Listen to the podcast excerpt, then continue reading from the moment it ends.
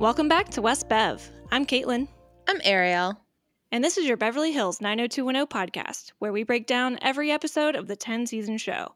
Today we've got season 5, episode 6, Homecoming. Mary, what happened this week?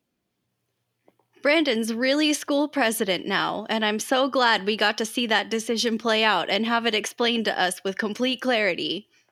Anyway, he goes to Chancellor Arnold's house to meet another president. Fernando Quintero of Selenesia is like Chancellor Arnold's BFF. Also, he's visiting because he has liver cancer that needs treatment. That doesn't mean they're not going to throw him a party, though. Brandon meets Kay Whitney and Ben Lerner, Josh's friends from a campus human rights group. They inform Brandon that President Q maybe isn't such a good guy. They call him the Butcher for ordering at least 450 acts of torture in his country. Ben is as grossed out that Brandon pressed fleshed with him as I am that Ben used the phrase pressed flesh.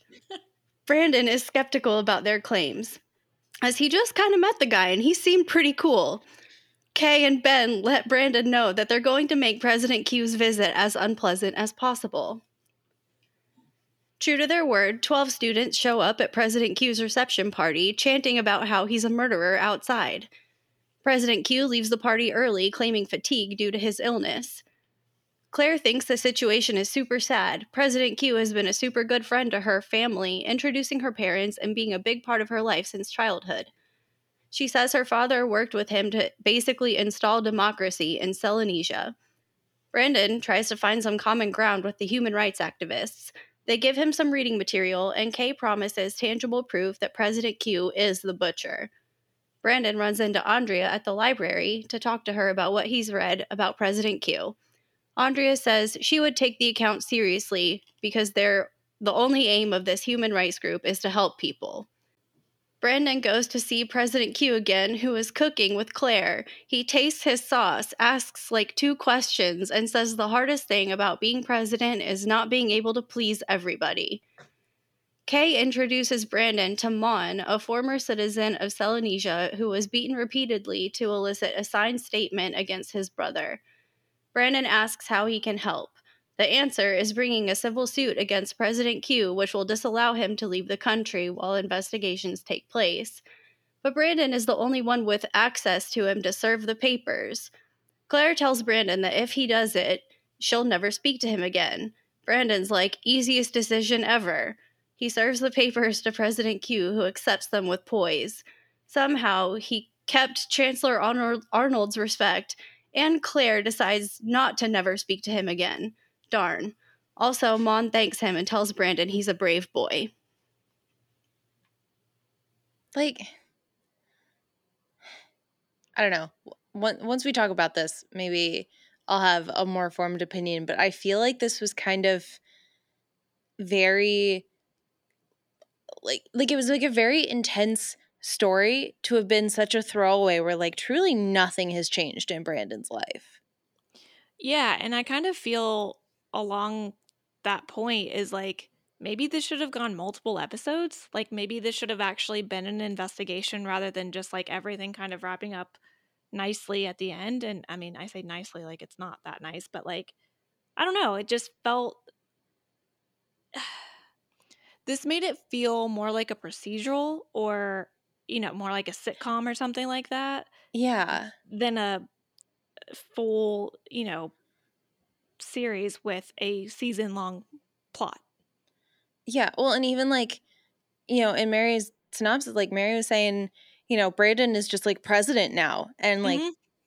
yeah, I have no reason to believe that he's not just president and that we're not actually going to get to see that play out. And they're just dropping all this stuff that could have been like big storylines. I mean, maybe we'll get it later, but then it's weird that it didn't come up.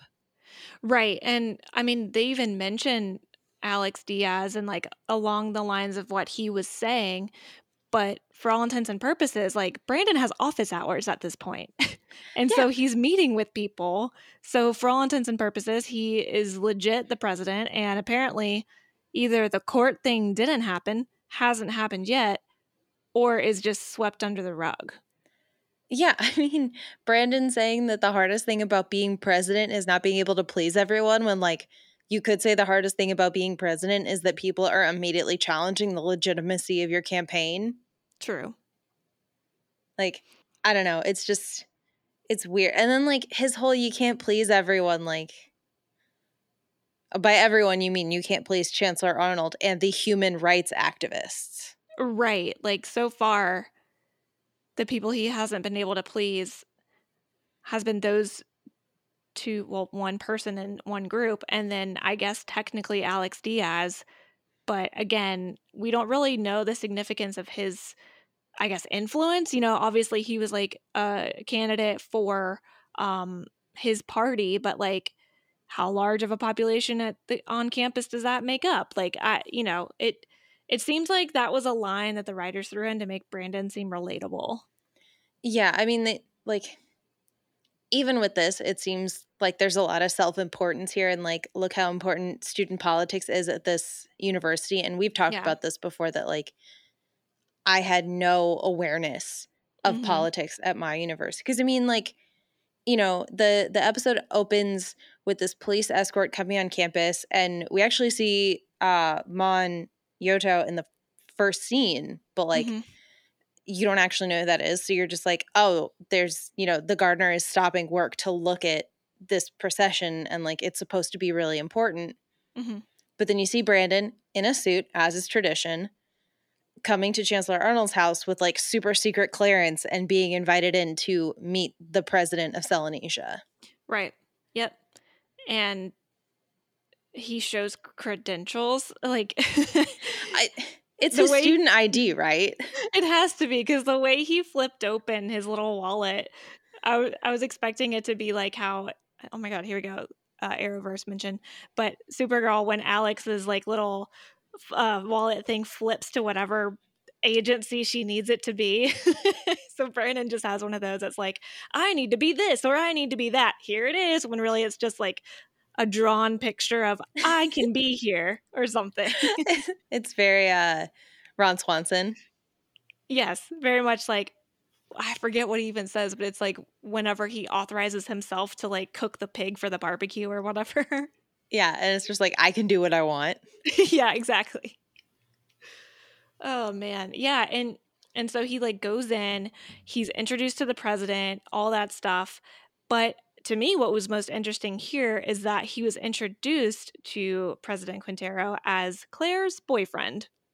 And then they just like move past it. I know. Like he's like, oh, boyfriend? And she's like, yeah, I don't know where he's getting that. And then just move past it when like we see later in the episode, she's very clearly like at least spending time with David, if not officially dating him. Right. And like, let's not ignore the fact that even if she weren't, Brandon has a steady serious girlfriend in Kelly. Who is also Claire's roommate. Like, yeah. Claire is an enigma. She's fun. She's fun. I just, I love so much. She's like, yeah, I don't know where he got that. And then they just keep going. I know. She's like, she if I don't make it, it a big well. deal, nobody else will. The confidence. Yeah. Oh, the absolute sure. confidence in everything that she says. Mm-hmm. Exactly. Yeah. And you know, that's when like they keep walking through the house and she mentions that President Quintero has liver cancer and that he's here for treatment under the guise of, you know, being here on some diplomatic mm-hmm. mission, I guess. Which it's also very odd to me, and maybe this is my ignorance showing that a chancellor of a university it had been going on these like missions to install democracy in another country. Like did he used to be an ambassador or something? Well, and that brings up another point to your argument of there being a lot of self-importance in this episode because it it seems like Chancellor Arnold is more important than or at least to himself he's more important than maybe he is actually to the university because I don't really know um I guess the titles of the higher ups at a university. I know there's like deans of colleges and then an overall dean and a president of a university, but I don't really know what chancellor actually means. Maybe it is the president of the university, not sure. But to your point, why would a random chancellor or president or whatever of a university have connections to a country, which we know it's a small country, but still, it's a whole other country. Well, and we've seen him like entertaining foreign guests before. Right. The dignitaries that, that came to Brenda's play. yeah. I don't know. Like, I'd be so curious. You know, I listen to Office Ladies and they always talk about how there's like a show Bible that mm-hmm. gives like everyone's backstory to make sure that things stay consistent and that there aren't really like continuity errors. I would be so fascinated to see a show Bible for 90210. It'd have to be like seven volumes. Oh my God. I would love to see, for, frankly, any show Bible. But yeah, especially for shows that span such a long time, because you have to be so um, uh, consistent, but what's the word? Deliberate with your consistency too. So, oh my God, that would be fascinating. Right? Because, yeah, it's not it, like this is not like Friends where even your like core cast stays the same. Like, even the core totally. cast changes significantly. For sure. Yeah. Um, but yeah, so I guess apparently Chancellor Arnold in another life, you know, went on democratic missions around the globe, I guess. I don't know. It'd be that would be one I'd be very curious to like get a full backstory on. Totally, because I could see it being something like when he was in college or when he was right out of college, he took a passion for humanitarian efforts or something like that. So therefore, he, you know, helped provide aid. We don't know what part of the uh, the um, good lord the world this country is, but like maybe it was to a certain continent or whatever that he just really took a passion for. So that would be interesting to know, especially since they've been family friends for at least as long as Claire's been alive, it seems. So well, and even, you know, the next thing we see in the story is uh the co-chairs Kay and Ben. Did I get that right? Yeah. Mm-hmm. They come to see Brandon at his office hours, I guess, right? and start telling him about the president of Selenesia and they tell him like, "Oh, his nickname is the Butcher."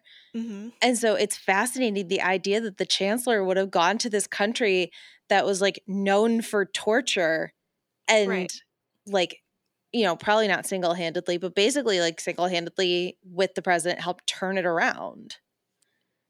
Yeah, that was where like the details were a little muddy because it's like did regardless if it was true or not.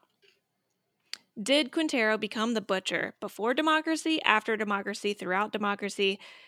What's the timeline here? And if so, and if the chancellor supposedly was around to build the democracy side of things and kind of fix things or help fix things, what does he know?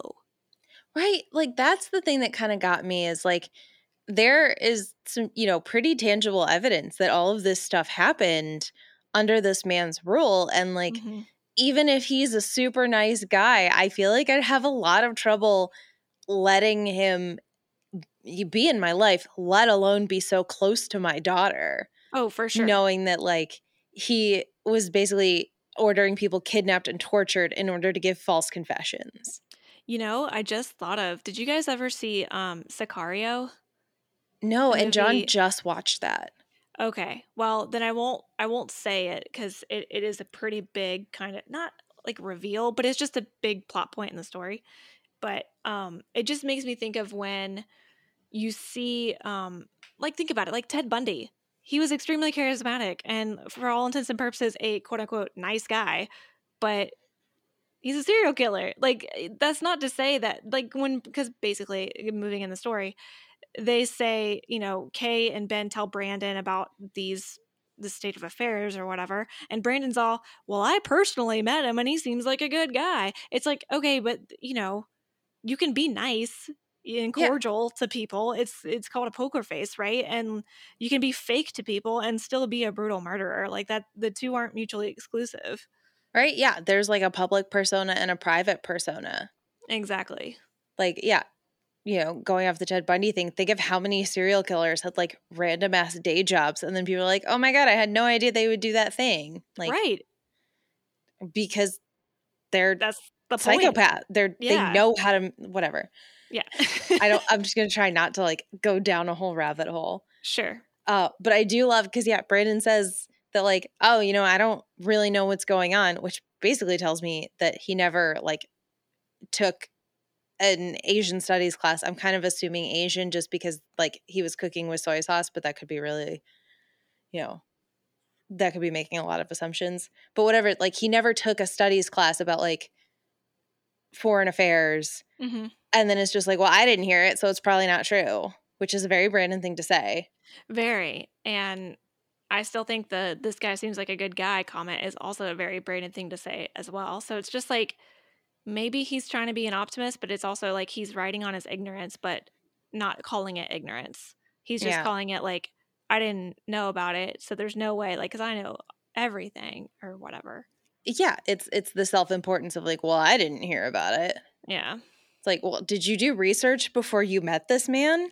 Right. Like you would think he would have prepared a few things like ahead of meeting this guy because you want to make sure that the guy knows that you uh, respect his importance, you know, at the very least. Well, and yeah, like you're meeting someone from a foreign country and you're meeting someone who's like really high up politically. Like you don't want to Mhm. do anything offensive or like that will, you know, get you on their like no go list and like blocked from his super secret security clearance. Right. But then, yeah, you know, Brandon's saying all this stuff, and Ben says, like, you heard what Alex Diaz said about this guy. You really are a chancellor's lackey, aren't you? Which you Yes, know that's going to get under Brandon's skin. Oh, 100%. It's just not incorrect. Like, yes, he definitely is. He is absolutely in his pocket. Um, and he's his little puppy.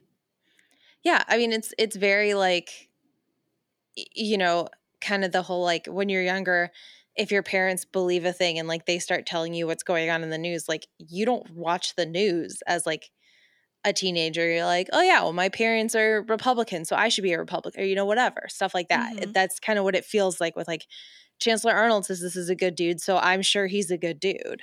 Right, exactly. Um, and and you know, there's a chance that Chancellor Arnold just doesn't isn't even aware of it, right? Like, I mean, it's a low percentage, but there's a chance that you just don't know um who you're dealing with. I mean, and and that's even the case because then later on we see Brandon and Claire talking about Selenesia, talking about the Quintero, and Brandon is just kind of like, "Hey, are you aware of anything bad happening over there?" And she's like, mm, "No, I've been there. I've seen what it's like there." So again, we've we've kind of got a little bit of a rose-colored glasses situation going on, probably with Claire because she's just known this guy for so long, and like she said, she's been there, so she's seen probably just the good parts, right? Yeah, I mean that's that's the thing. She says she's practically watched them install democracy in the country, which means that yeah, she saw all the good stuff. She saw all the things they they were putting in place and probably was never exposed to and never thought to go look at what it was like before her dad got there and all these changes were enacted. For sure, for sure. But you know, of course, Brandon, I guess, is going to keep digging. Um, and of course, as we heard from the last scene, um, Ben and Kay and the rest of the Human Rights International group are going to make this stay, this visit, as uncomfortable as possible. So we get to this gathering party, whatever you want to call it, um, and the Secret Service, I guess, for for President Quintero walks up and is like, "Hey, there's a protest outside. It's about twelve students." you'd be more secure upstairs. And what they're yelling, I mean, that this whole storyline is so weird to me. Just Yeah. whatever. But anyway, the the kids outside are yelling Quintero kills just over and over and over. Yeah, and like you know, they take the president upstairs. Brandon and Claire go look out the front window and they see these people out there. They very clearly see like Ben and Kay at the forefront. And then for some reason, they both go back to CU's campus after the party instead of like to where they live or even like Yeah. Claire staying at her dad's house. It was weird to me that they went back to CU, but it was clearly so that they would be there when Ben and Kay came over. And Claire's really upset about the demonstration. Brandon is trying to be very diplomatic of it, of like, well, at least it ended peacefully. hmm And then Ben and Kay show up and are like, man, you really should have been at that demonstration. Josh would have been there. and then Brandon says, I was there. I was inside. Which Brandon, that that's not what they a what they mean. B was important. Like that's trying to like humble brag your way out of this, my dude. That's the, like he's very clearly trying to like say something, but what he's basically saying is like, yeah, I was there. I'm in the exact opposite side of this issue as you. yeah, exactly. And then, you know, he he like asks for more proof of what was happening in Selenesius. They hand him their report on all of these like human rights violations that have happened there. And Claire is like, I've had enough of this. I'm leaving. I'm not dealing with this anymore. And Brandon starts flipping through and is like, okay, I'll read it, but like, I need more proof like in front of my eyes. Mm-hmm. Because that's kind of Brandon's thing is like, I don't believe it until I see it. Yeah. And at this point, there's no one, none of the people that have been telling this stuff has happened is the kind of person that he then would believe enough to then be like, oh, yeah, yeah, yeah. Because, you know, we always talk about like Brandon needs to be told what to do most of the time or told what to think. Mm-hmm. And so far, all of the people that would usually be that influencer on Brandon just isn't on the side of the Human Rights International group. It's uh, Claire, Chancellor Arnold, who have been saying what he needs to believe, so he's believing it. Yeah. And like, you know, we don't even get Jim and Cindy until very much later in this episode. But like, you have to think that they're on the same side of like, this is a great opportunity for you because if they were against it, we probably would have seen them a lot earlier. I agree. Yeah. Yeah. And so moving forward, Andrea runs into Brandon at the library while he's doing research and things like that. And so they kind of chat. And Andrea is a big fan of the Human Rights International group. So, you know, she's obviously like, well, yeah, if if this is such a small country, if this is such a, you know, I guess blip as compared to what's happening right here, you should probably take it a little bit more seriously. What what other agenda does the Human Rights International have other than protecting human life and human rights? Which And I just thought that was an interesting point. That's interesting. And while you were talking about that, I just had a thought. You know, yeah, she says like Human Rights International, they they have no agenda other than human rights. But what about the animal activists? from last season? Well, now we know Andrea's pro human being. Just like I mean, I I value Andrea's opinion. Like I I get where she's coming from of like they have no agenda other than exposing, you know, crimes against human rights and all this mm-hmm. stuff. But yeah, like literally last season, there were animal activists being like, you're testing on animals and that's wrong. And she's like, but I'm testing on animals for the babies. Right. And maybe, maybe it was like a point that they had to have Andrea make because Brandon listens to Andrea. You know, like if Steve or Donna or even Kelly, quite frankly, were to say exactly what Andrea said, it wouldn't, wouldn't have landed. Yeah, exactly. So it's almost like that whole thing of Brandon needs to be told what to do and what to think by the people that he values their opinion, and Andrea just happens to be one of them. Yeah. No, I just I like I literally just thought of it while you were talking about how she said that. I was like, but she hasn't thought that before. It was like a throwaway line in in the show book that we were talking about. They're like, people won't notice. no, oh my gosh, I was so I was listening to the 90210 show earlier and they were talking about the like double standard of the first time Brandon had sex and the first time Brenda had sex. And I know that we had talked about that pretty extensively of this like double standard and like I don't really want to call it an excuse, but kind of their excuse for it was like in the very early bits of the show, no one was watching it, so they got away with stuff. And then as people started watching it more, more people at the network cared, and that's why they had to opinions on Brenda when like Brandon had sex in like episode three. I mean, it makes sense. Like, not from a I don't like that they just had to fit this mold kind of situation, mm. but at least it is logical. but yeah, like I could see like even the way these are written being like well andrea has to have this opinion on this and like right. we're going to ignore what she has said before because that was less important exactly like people cared less at that one. The the big story in the animal rights was brenda being arrested by the fbi not the animal rights. Yeah it wasn't about the issue it was about brenda. Yeah. Um so yeah so then later on we get a scene with um, president quintero and claire in the kitchen of uh, I guess Chancellor Arnold's house, and Brandon gets there, and I guess I don't I didn't even write down what Claire and Quintero were talking about before Brandon got there, but basically this is where Brandon talks about having or uh, the hardest thing about being president is to please everyone.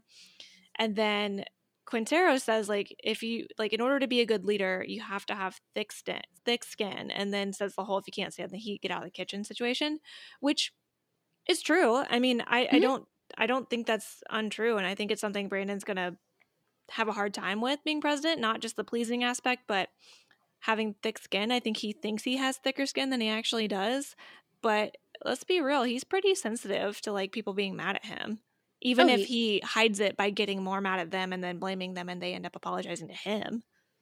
Yeah, no, he is absolutely like a very sensitive guy. And I I do think he tries to pretend he's not. Where he's like, "Yeah, I can be Mr. President." It's like, "Yeah, but mm-hmm. Like people are already mad at you and the second they got mad at you, you were like, "Well, fine, I'm just not going to do it anymore." Right. Exactly. Oh, Brandon.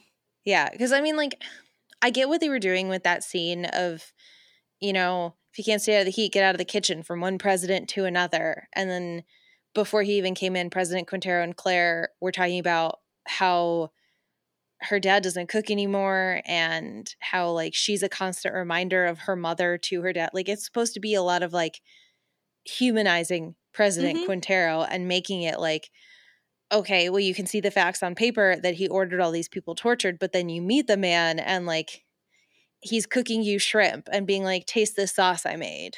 Mm-hmm. Exactly.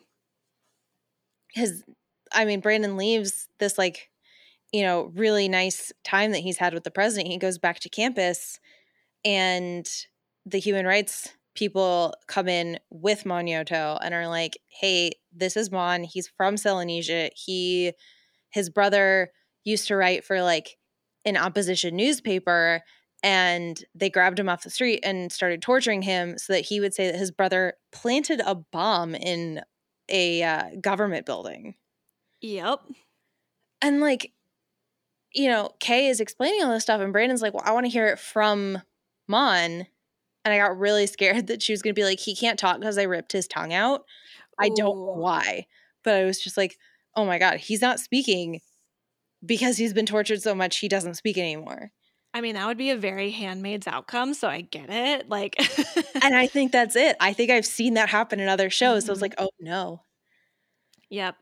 See, I didn't go quite that dark. I just thought he maybe couldn't speak English. that probably would have made a lot more sense. But no, I yeah. was like, no, he literally can't speak. Yeah but no then he he does he tells his own story he talks about the emotional side of it he talks about how terrible it was and then he literally unbuttons his shirt and shows like scars and bruises or not bruises but scars and like bullet Burns. wounds and yeah like all of this bad stuff all over his body front and back and so you know apparently eh, they say that quintero ordered that himself that torture himself so it's a big, big, big shock. And you can see that all over Brandon's face. Yeah. And like his face, you know, all of that is really like we cut away from that to, you know, go to another scene. And then when we come back to Brandon, he's with Jim and Cindy at home in the kitchen telling them that the Human Rights Organization has filed a lawsuit against the president and that if they serve him, you know, he won't be able to leave the country. He'll have to stay in the US until the court case gets resolved. Mm-hmm. But in order to serve him, like you have to physically serve people papers, and nobody can get close to the president because of security. And Jim is even like, oh my gosh, it's great that they want to, you know, hold this against this guy. Like he needs to pay for his crimes. And then Brandon's like, I'm the one that has to serve him. And Jim and Cindy are immediately just like, this is serious business. And I don't think you should do this. Right. They don't want him to get involved with a potential war criminal. Yeah. And like, I get it. Like, it was, you know, kind of funny, not funny to me that they were like, this is so great. This needs to happen. And then as soon as Brandon was involved, they were like, okay, it needs to happen, but you need to stay as far away from it as possible. Mm-hmm. When like they were just talking it up. Right. But, th- but then, yeah, like Cindy makes this comment of like, Brandon, you're, you're just a student. Like, you don't need to be doing all this stuff. And Brandon's like, you know, who tore down the Berlin Wall? Who stood in front of the tanks in Tiananmen Square? They were all students, which, like, I get his point. I get his point. Like, he's just trying to say, look, like, if I don't do it, who else will? Like that's the thing is like at some point you have to make the decision and be the brave one and be the one to stick up for what you believe in, which I have a whole other issue with because he just believed this 5 minutes ago. Yeah, I mean that's like you know, there are a lot of questions about Brandon being like wishy washy and like a flip floppy kind of a person. But, you know, when it comes down to it, and he's like, okay, I've seen it. I believe it. Like, I have the evidence that I needed. And someone needs to serve this man his legal papers. Like, I'm going to do it. Yeah. Yep. And, eh, you know, to be fair, he that same night, I guess, he goes to the beach apartment to talk to Claire and tells her his plan which I can't decide. Like, I do feel like he was doing it to be like, I want you to find out from me before all of this goes down. Mm-hmm. But he has to have known that if he told her, she could have ruined everything. Oh, for sure. She could, she could have literally had told her dad, who then told Quintero to then leave the country. Mm-hmm. Like if it, you know, if if it was that serious or whatever, and yeah, I'm a little conflicted on whether or not he should have done that. Um on the one hand, it's it's to cause drama between Brandon and Claire when there previously hadn't been any, but I don't understand the importance of that at this stage in our story. But like there is a lot of drama between Claire and Brandon. Remember her relentless stalking of him last season that we've just accepted was adorable or something? like, there has been drama between the two of them. I mean, you're right. It just wasn't, it wasn't like, it, it wasn't international war crimes. right, right, right. The stakes had to be raised. Of course. And, you know, I I guess it's like the next day. I don't.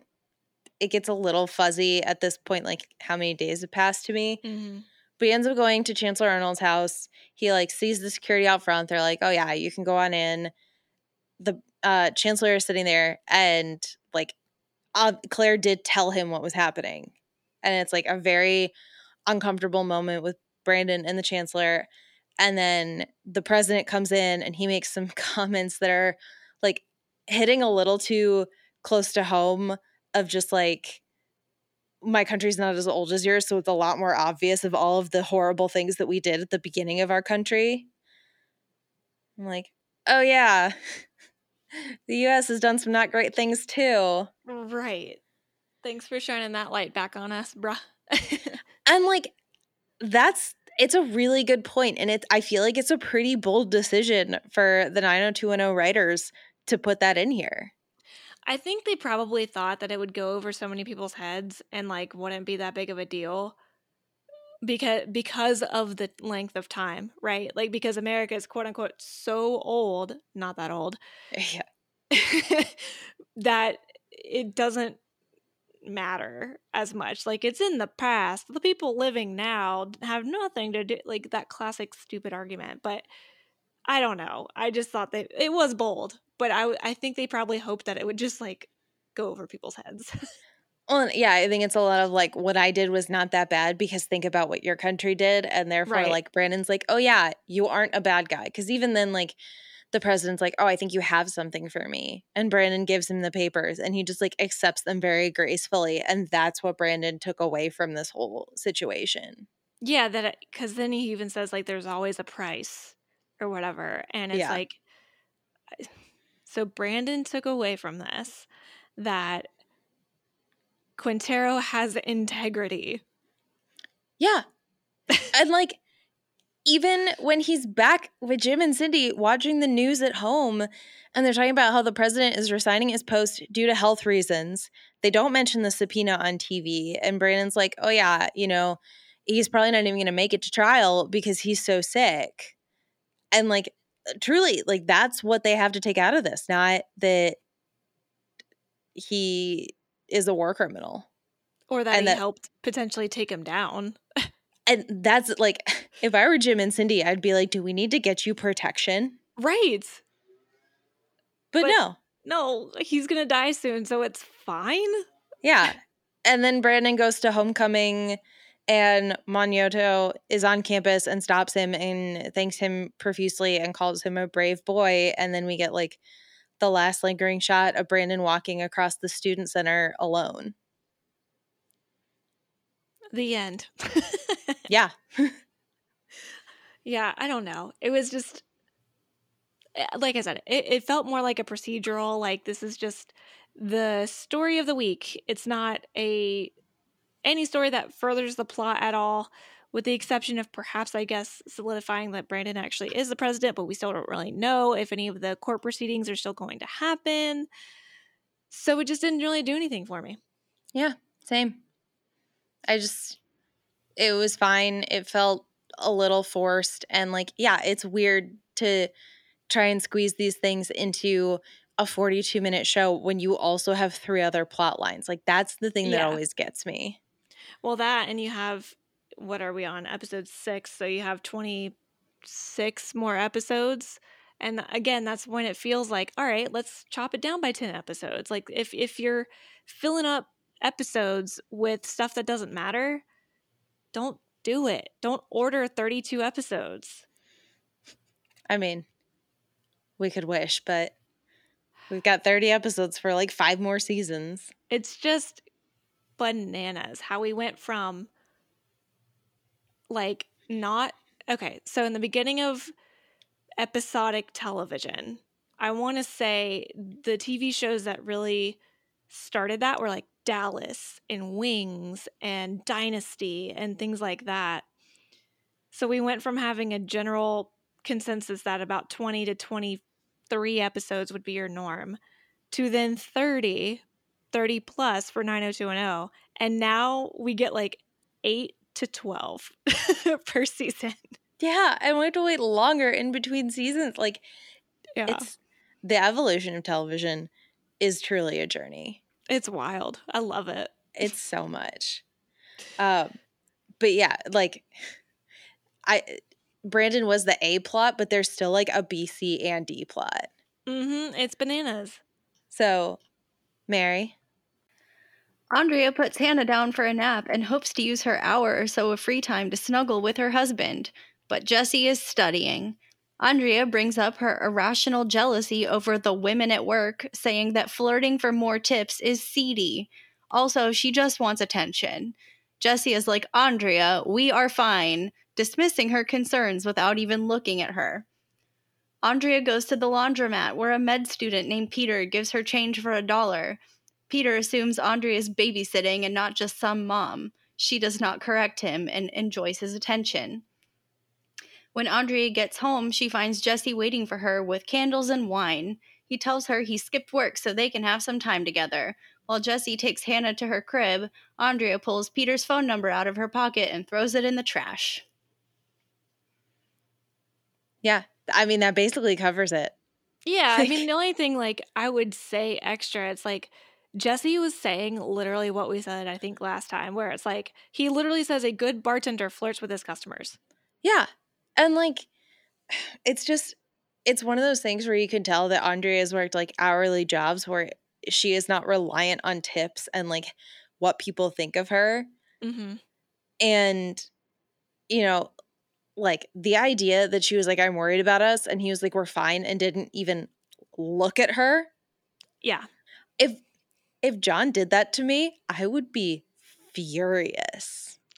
I would just be like, "Oh, are we? Then why can't you look at me?" Like, Right? uh, I, yeah, I would have made it a much bigger deal. And like, I so sometimes John will be like looking at his laptop and I want his attention and I will put my face right in front of his face. I will hover like three inches away from him just so that he will turn to look at me and then I'll say what I wanted to say. I do the Like- same thing, but with Nate's Kindle, and I'll just put my hand over the words, and it's like you can't read it, can you? Right? Like I just I just want you to look at me. That's all. Yeah. Yeah. give me some courtesy here, dude who can't multitask. Yeah. So yeah, like if you know, I was Andrea and I said I was worried about us and Jesse was like, We're fine and didn't even look at me, I would walk over and just like close his book and be like, Are we fine now? yeah, exactly. God, Like, I would start women. that fight. yeah. I mean, to be clear, like Andrea has started that fight. This is a continuation yeah. of a fight we didn't see. Well, but and like, it's almost like it's like for a second I'm like you're being irrational, and then the next part I'm like I get it, girl. right? Like I I do think that her saying that him flirting at work being seedy is like too much. But if this is something that she's uncomfortable with, you both have to address this yeah. and like not just be defensive about it like we were. No, a hundred percent. Yeah. No, I mean the first step to like having a successful argument is to not get defensive. And like they both get defensive regardless of what anyone says. I mean, Jesse does give the whole like repair signals vibe where he's like, look, I'm really sorry. You know, I know we have a lot on us, like yada yada yada. So it's like he he at least does that and Andre's just full tilt, like, no, this is bad. And then but, yeah, she, she goes to do laundry and she runs into Peter and they bond over, you know, both being interested in medicine. And like she accepts his flirting very specifically because you know, she's so mad at Jesse, right? Yeah. Like I, I think she feels justified in flirting with this guy because Jesse flirts with people at work, even though like his flirting is a job and your flirting ends up in this guy giving you his number and like lies and all of this kind of stuff. And I also thought it was a little rude that Peter was like, "Oh, you must be going into pediatrics because you're babysitting." Yeah. That was like a classic like if you're going to be pre-med as a as a woman, you stick to obstetrics or pediat- pediatrics. Yeah. Now, like as soon as he said that and she kept talking to him, I was like, "Well, I don't like Peter." Yeah, I'm out. Catch me never, man. right? And then at the end of it, she goes home. Jesse's playing this whole romantic evening and he like starts telling her about how he didn't go to work and she like walks in all excited about it. And did you guys like it's pretty obvious that she left the door open with Hannah just like in the doorway. I did notice that. I was like, okay, so Hannah's outside. I didn't notice it until Jesse was like, oh, let me put this little one to bed. And it's like, She's outside. I was staring at her. like I did not give a shit what they were saying. Let me just get the kid off the porch real quick. and like where was the laundry? Did she bring yeah, the she laundry for- in before the kid? Or she forgot the laundry too. and it's like, fuck, I spent a whole dollar on that. All that laundry's gone. Yeah. No, I I could not stop staring. I was like, the baby is all the way back. What if she just like rolled outside? Oh my god, uh, she could totally escape her little like stroller. Because think about it, back then, because I guess Hannah is a little bit younger than us. That's weird. Oh yeah, she's like what three years, three or four years younger than us. Oh my, yeah. so strange when you think about it like that. But anyway, I was just thinking like when we were kids comparing the strollers they had then to the strollers they have now, like I'm looking at the stroller that my nephew has, and it's like you've got it's like jaws of life to get him out of that thing. Like you you got all the zips and and the the, the snaps and the the yeah, it's crazy. So I'm like, Hannah could absolutely get out of that stroller. Like if right? I could like reach over and pull my sister's shoes and socks off and still be attached to my stroller, she can get out of it. oh my gosh. I used to do that all the time. My mom loves telling that story. I wouldn't pull mine off, but I'd pull hers off. That's so adorable. I didn't even think about the fact that, yeah, you'd be like in a little stroller together. Yeah, like we'd just be sitting next to each other, and then I just like randomly pull off her shoes and socks, and then I just look at my mom and I go, uh oh. what did you do? Did you just like drop them on the ground? And you're like, well, I guess I gotta go buy more shoes now. Yeah, I just drop them. Oh my gosh, that's adorable. That's the first sign that shows you that uh, I need attention. My sister didn't care at all. She just like, whatever. And I'm like, look at me. Look what I did. oh, oh my god. Yeah, that's that's uh everything Andrea did this episode. Yep. Let's move on. Mary. Ray pops up to say goodbye to Donna because he's done earthquake proofing CU. He flirts and Donna likes it, but she confesses she sort of has a boyfriend. Ray says he can compete with sort of. He and his hedgehog hair give Don or sorry, I gotta read that again. he and his hedgehog hair get Donna to give him her phone number, and I guess he's smooth, but I don't like him. Donna tells Kelly she's gonna go out with Ray. Kelly tells her to be careful because he might be a murderer, which true, but I feel like Kelly's only saying that because he's a construction worker. Like, how do you know Spain wasn't Griffin's alibi for his murder spree? anyway, Donna says she'll be fine because she likes Ray and she trusts him. Ray picks Donna up to take her to their surprise date, and she sees a huge knife in his glove compartment. She begins to think Kelly might have been right about the whole murderer thing, but she's pleasantly surprised when they end up at his family's pumpkin stand instead of a ditch or something. They carve pumpkins and snuggle baby goats and kiss instead of going to that other thing Donna was going to do with her sort of boyfriend. No regrets, even later when Griffin was like, I missed you while I was doing crime. And she was all, Aw, yeah, me too. oh, Donna. Oh my god. She's just not the type to date multiple people at one time. She's really not. Like, I think Kelly even calls her out on that at one point. yeah. And I'm like, yeah, it's it's kind of weird to see like sweet baby angel Donna start dating two guys just because she's like not a hundred percent committed to Griffin. Right. And like, I mean, don't get me wrong. I also was a serial monogamist, so I get it. Like, it would just give me too many heart palpitations to like try to manage this. Right. And like, you know, Donna is not committed to Griffin. Like if she mm wants to date other people, she should feel totally free to, as long Yeah, as they sure. haven't like defined the relationship and she's just going out on like, espe- like if they made Donna cheat on somebody right after David cheated on her, I'd be so mad. oh, yeah, for sure. I think I think it's fair to say Donna just doesn't really I mean, she even says like I don't know how serious we are. So, I think it's I totally agree. If she had done that immediately after, it would A it would not make sense, and B it would have made us so so mad. So, yeah, I'm good with this for now. Yeah, and I mean like I I do think that part of it is because we don't often see people flirt with Donna the way Ray is. Like I don't think his flirting is good when she says she's working on a promo video for admissions and she needs to find the prettiest parts of campus and he's like, "Well, you should just put up a picture of yourself. You're the prettiest thing I've seen." Like that's cheesy. Are you a 10 because you're the only 10 I see? Like it's yeah. It's yeah, it's what is it? I'm from I didn't even Are you that from right. That's that's how Ray would say it. You just be like, "Uh yes? yeah. I I am Sure. alone." uh anywho. Um yeah, like I just she calls him smooth. I don't think he's smooth. I still have the same feelings as I did last episode. I'm like, you are a wet blanket, sir, and uninteresting and your voice annoys me. yeah i i still can't pinpoint exactly what it is about him that i see like i don't i don't really know and then He's he's so like squinty eye when he talks. Like he always looks like he's cutting his eyes at you.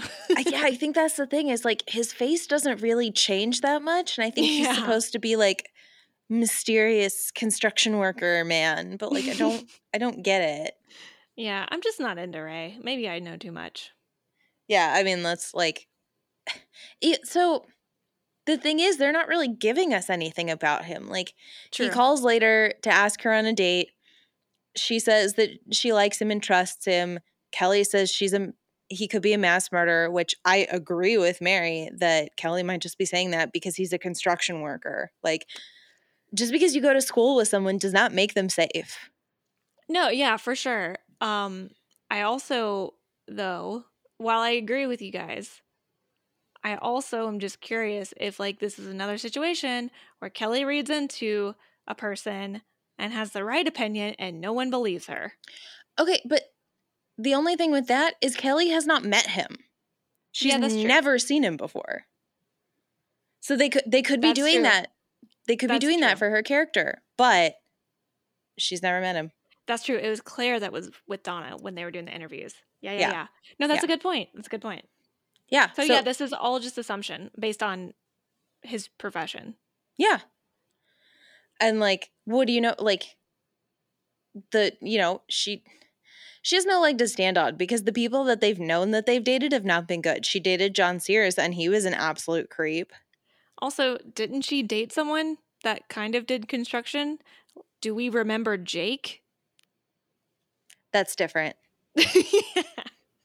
He's a main character on Melrose Place. He's fine. oh, and he was also old and she was 17. Yeah, that's what I'm saying. We've forgotten Jake already. Even I though mean- he has his own show. Anyway. Yeah, no, that's that is a solid point. But she She's gets just in- very distrusting these days. she is, and you know, we think that's fair. I don't think she has any reason to actually think that's fair because she doesn't know about Dylan and his money. Right, exactly. And then even with Valerie, like we'll talk about it when we get there, but like she's already just like ready to get over everything that's happened with Valerie. Yeah, yeah, she is. But but anyway, she gets under Donna's skin and when Donna and Ray are in the car later, we see them like talking about a tape. Adorable that it was a tape. He was like, Hey, can you put that back in the glove box for me? And when she goes to do it, she sees a knife sitting in the glove, like a giant hunting knife. And then he's like, Well, we're going to a surprise place, so close your eyes. And then she does. yeah, she's like feeling apprehensive and then doesn't think twice when he says close your eyes. Like, you don't have to, girl. He can't see you. He's got to keep his eyes on the road. Keep one eye open. Movie magic. Right? like, prepare your exit. Yeah, exactly. But it's it's all fine because he took her to a pumpkin pumpkin patch and is like, can't carve pumpkins without a knife, and then pulls this giant knife out of his car and like it doesn't have a sheath.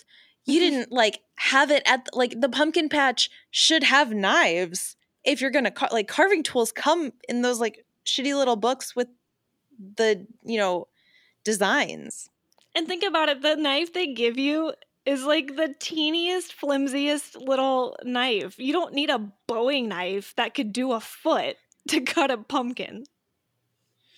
No, that knife is made for like cutting flesh, not Yeah. pumpkins. Yes, Like, I'm pretty sure I've seen that knife on the current season of Alone. like, they're Yeah. cutting muskox with that. Yeah, it's it's a whole like misdirection type thing. But as soon as he pulled out the knife and was like, "This is for pumpkins," I was like, "What?" It's exactly what uh, Michael Myers said. And then he proceeds to basically abandon her for the entire day. yeah, we never like- actually see them together. No, like he runs around with Aunt Marie or whoever and like checks in where Donna is suddenly like carving pumpkins randomly. And then again when he forces her to stick around and go to the petting zoo. Yeah, I mean, like, it didn't take a lot to force her to stay. No. But she was like, "Oh, I should leave," and he was like, "But you haven't seen the baby goat." I was like, cool, man. I'll see you next time. Like, presumably this is here longer. Right? I hate to say it, but the baby goat would work on me. I mean, I'm not mad about like when they panned over and the goat was on top of the mama goat and just like fell over. I was like, okay, I'm sold. I'll stay. But like, it's not a date. yeah, yeah. It's like, can you come volunteer for the day? Yeah, he even like leaves her with the baby goats. We see him later have to climb into the pen where she's just been sitting with this goat for presumably hours. Mm-hmm. At which also, point, go ahead. at which point, he says they have a long term lease. So like, yeah, she could come back later and see the baby goat. Exactly. It's not a one time. It's not a pop up shop. Like, I also think it's hilarious that that like gate or whatever that Ray had to climb over, he dramatically climbs over it. Like it's an eight foot tall gate when it's like three feet high. He could probably just like droop his legs over and be fine. This whole thing was just weird to me. It was Like- so funny. This was not a date. This was, yeah, volunteer labor, Mm-hmm. but you can't leave because you don't have a cell phone and you can't call a taxi. Exactly. And so somehow they talk. I didn't even write down what they said. They kiss. And then when Ray takes her home, he's just like, I'm not going to call you. and she's like, I'm sorry, what? and then I guess he does the whole Ray being smooth thing and is like, well, I want you to call me next or whatever. Yeah, it's very it's it's kind of like the Valerie and Dylan thing where like everything is like a quippy line and you're just mm-hmm. like well, just just talk. Right, right. Just say, "Can you call me next time? I want to give you my number." Yeah, like here's my number. Call me the next time you want to hang out. Right. Done. Not I'm not going to call you. Yeah, like that's that whole like putting down a person to then make them do what you want them to do or whatever. Yeah. And then you know, Donna has bailed on the B plot of the story to spend all of her time with Ray. And so we see her like link back up with everybody at the end right before the homecoming game.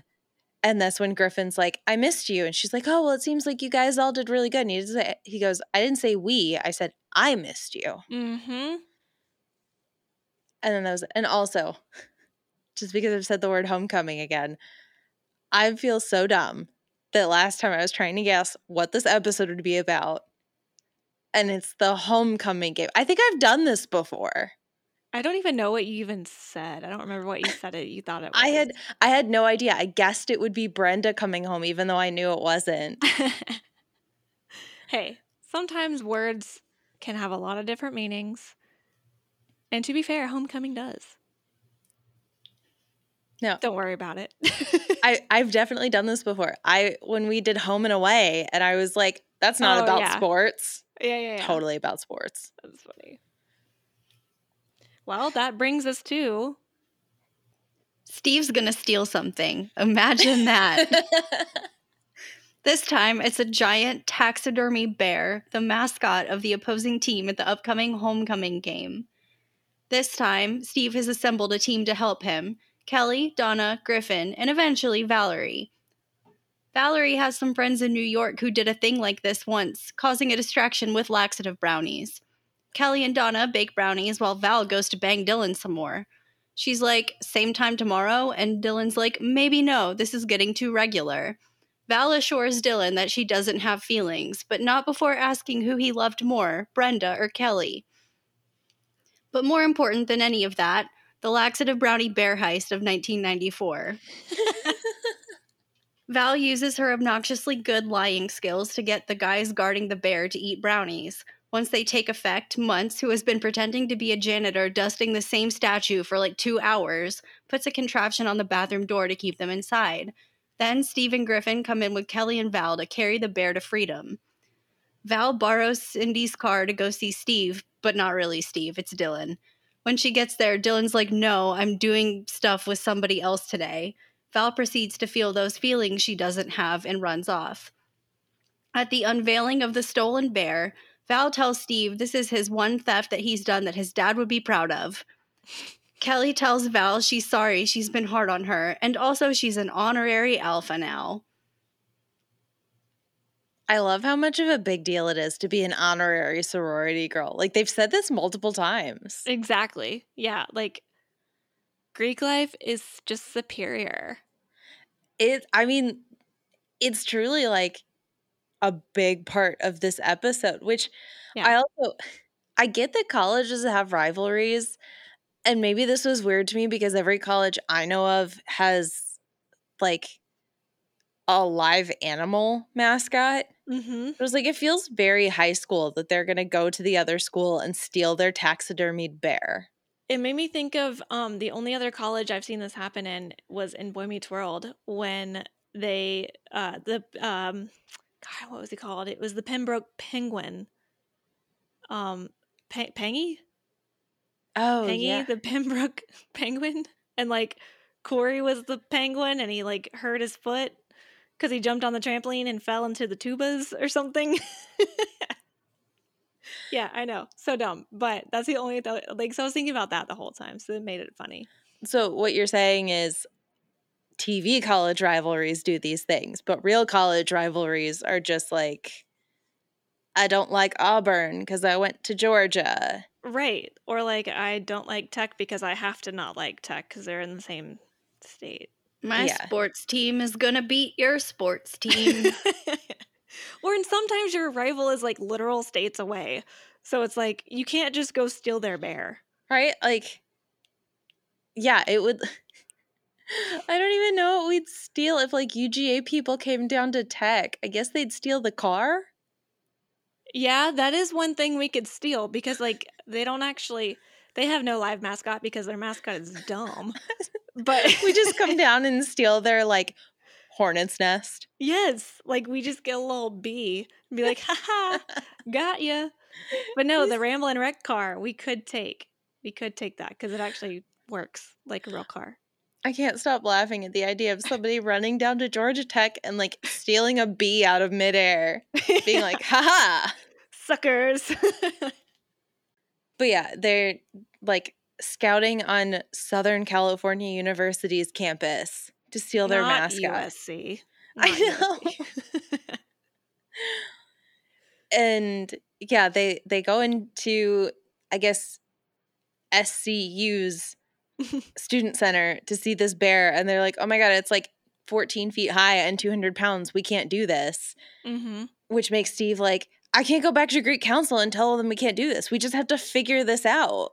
Yeah, and he's like, "It's okay. This was just a fact-finding mission. Now we know, so we can make an adequate plan." Yeah, and apparently Greek life at SCU has guards mhm. watching the bear 24 hours a day leading up to homecoming because the bear was stolen once in 1964. That one time 30 years ago. They're not going to get us again, guys. We're going to have security every year. Yeah, and, they're like talking about this in public. Like Right. at the Peach Pit, there could be SCU people around.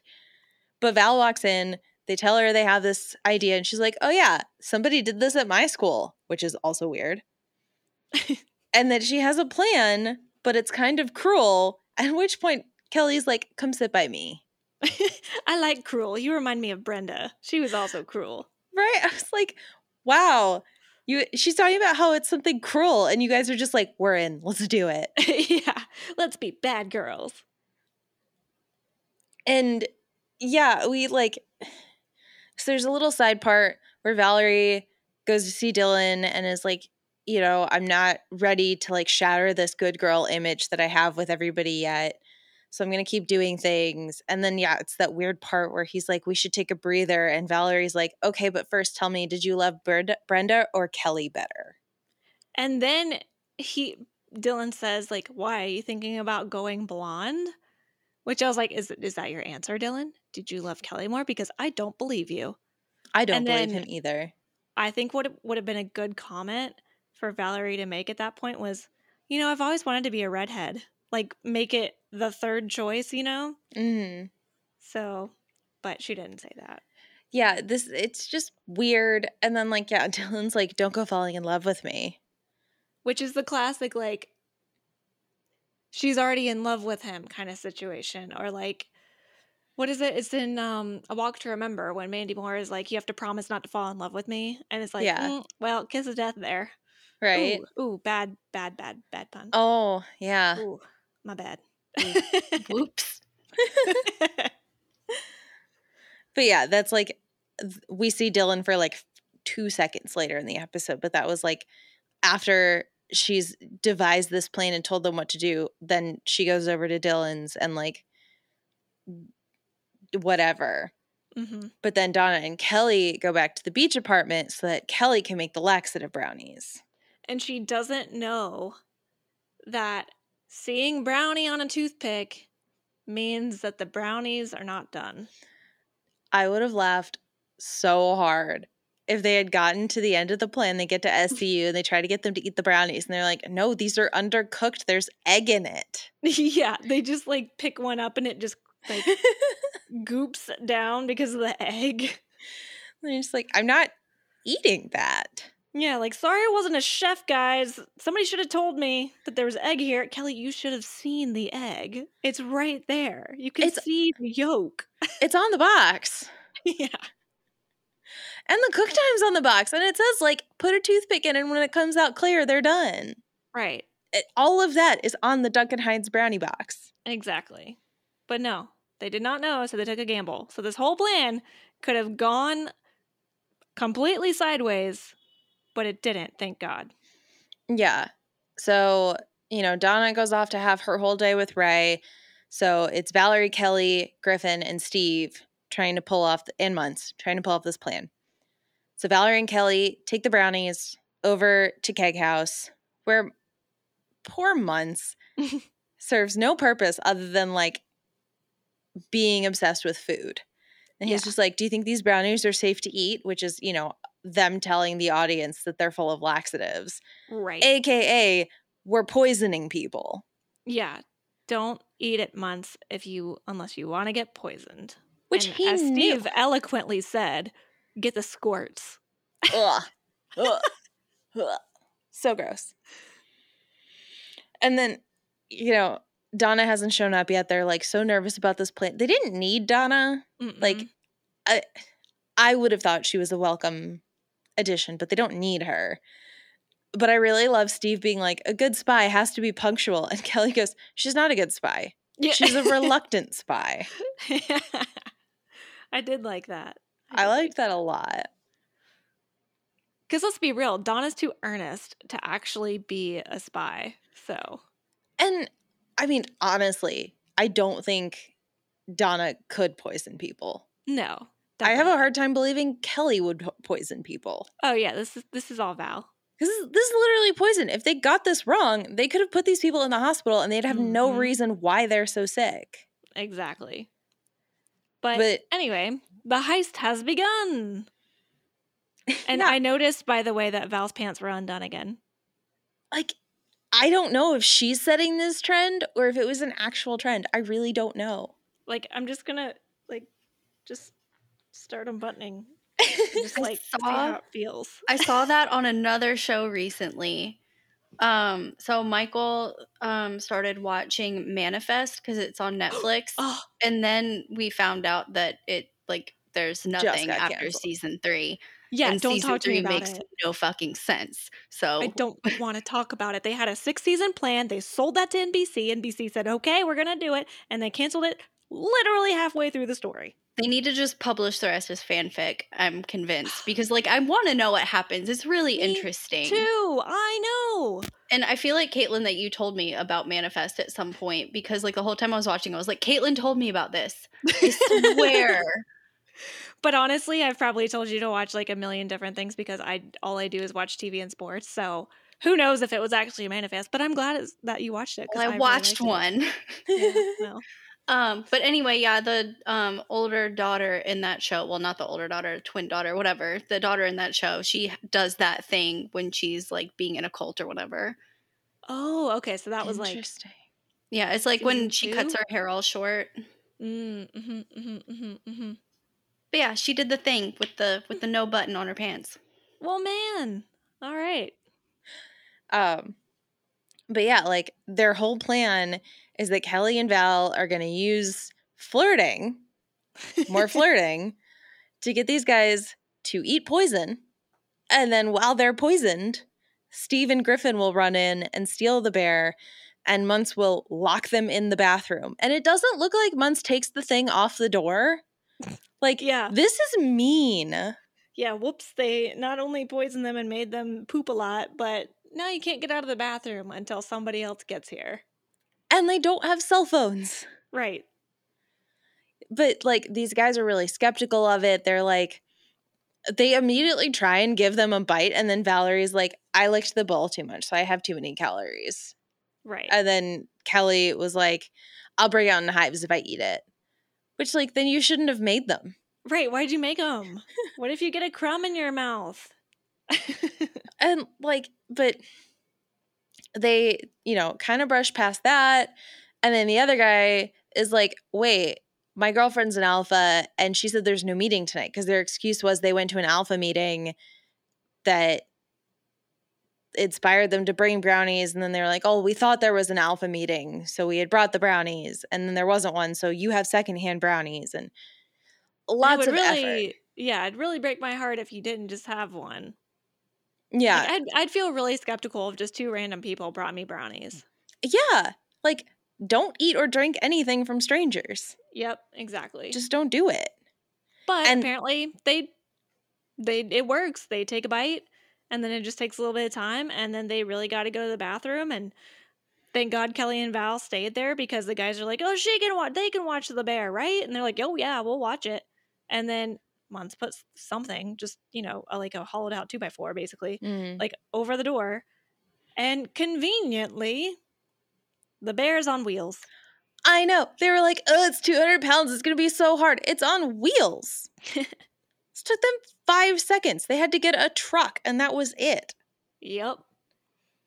And then, yeah, success. Not that, like, the other, like, I'm so curious what the fallout of this is going to be when Chancellor Arnold or the dean or the president of the college finds out that his students, who can be very easily identified because they spent like an hour with these guys feeding mm-hmm. them poison, stole a bear.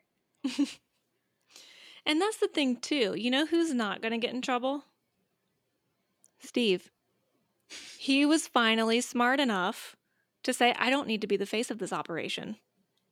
Except for the part when he's in the student center and he's like right in front of the bear being like, look what I did. Well, that's true. That's true. But at least in terms of the SCU students, That's fair. they never saw Steve. They just saw Kelly and Val. Yep, that's fair. That's very fair. But yeah, then they're at the pep rally and they're braggy about getting the bear, and that's about it. Yeah, I mean, Valerie and Kelly decide that they're going to stop being so competitive with each other and be friends. Claire comes over and talks to Brandon, even though she said she never talked to him again. They all go to the game. Like, everything gets wrapped up in a neat little bow. The only thing that isn't is right after the heist, Valerie goes to see Dylan and he's got another woman over and he's like, I told you this wasn't a thing. Mm-hmm. And like, she gets really pissed at him and leaves. And she's clearly hurt by it too. It's not that she's, Oh, she's just like, hurt. well, we had plans because they didn't really solidify that, but she's like hurt by it. Yeah. So she's like in her feelings about Dylan. So cool girl ain't so cool, huh? Mm.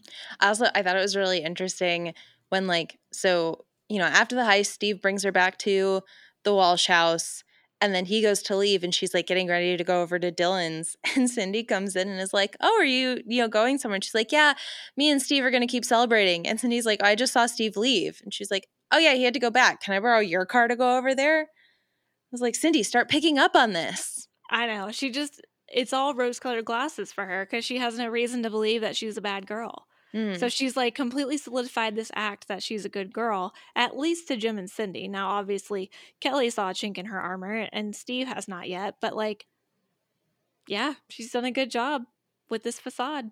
but Kelly's even like getting over it. Exactly. Yeah. Even she's like, eh, eh, okay, maybe you're right. Yeah.